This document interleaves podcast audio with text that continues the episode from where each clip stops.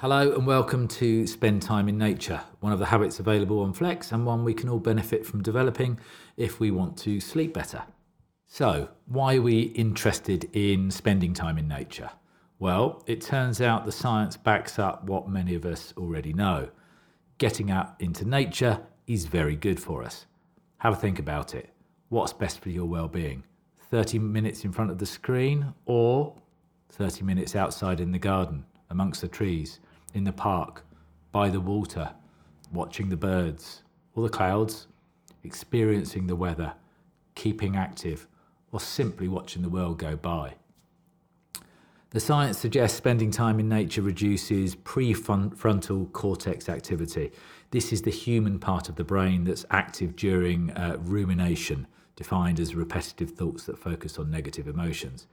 It appears that nature reduces our cortisol levels, to remind you, cortisol is our stress hormone. It's best known for helping fuel our body's fight or flight response, which often kicks in when it's not required. Nature does a job of lowering cortisol levels, which is why we feel less stressed. This re- reduction in brain chatter, amongst other things, helps with our sleep. But it's not just these lower levels of stress that assist with sleep. The exposure to natural light makes sure your melatonin production system stays on track. What else? Well, the evidence for nature being a well-being superdrug is rather overwhelming. Beyond less stress and more sleep, the increased levels of vitamin D promote bone and dental health. It can also elevate mood and reduce the risk of cancer, heart disease, stroke, diabetes, and more.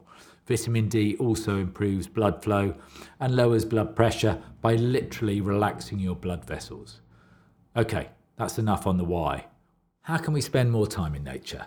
Firstly, we can do everyday activities outdoors. We can drink our morning coffee outdoors, sort through the post, catch up on our emails or read.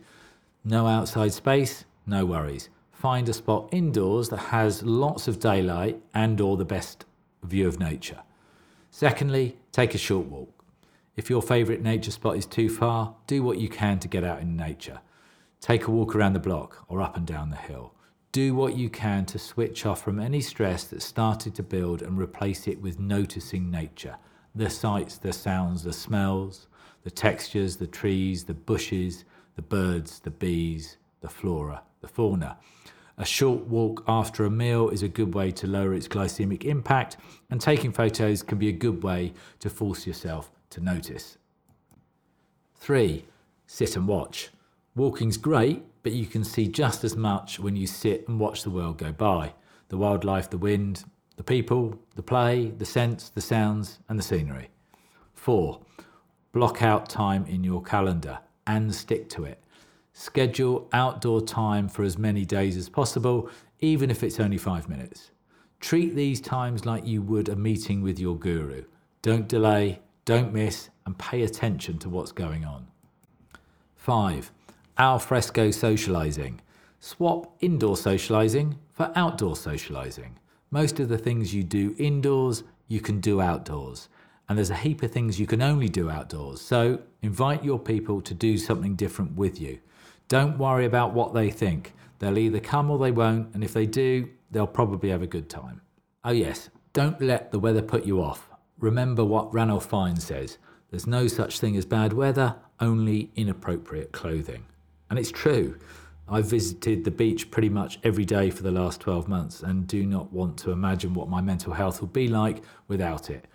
During winter, I've been getting down there for sunset, which means having the right kit it's really, really worth it. Sometimes it's a spectacular light show that gets even better just when you think it's reached perfect. Other times it's a wet and quiet walk listening to a favourite podcast or playlist, but mostly I use it to explore something new. I've reached the point where doing it by myself uh, means it's much more likely to happen, but you might find that making it happen is best served by inviting someone else along. Mix and match, solo or with others, nature seems to be the cheapest and most efficient way to relax, stress less, and improve sleep.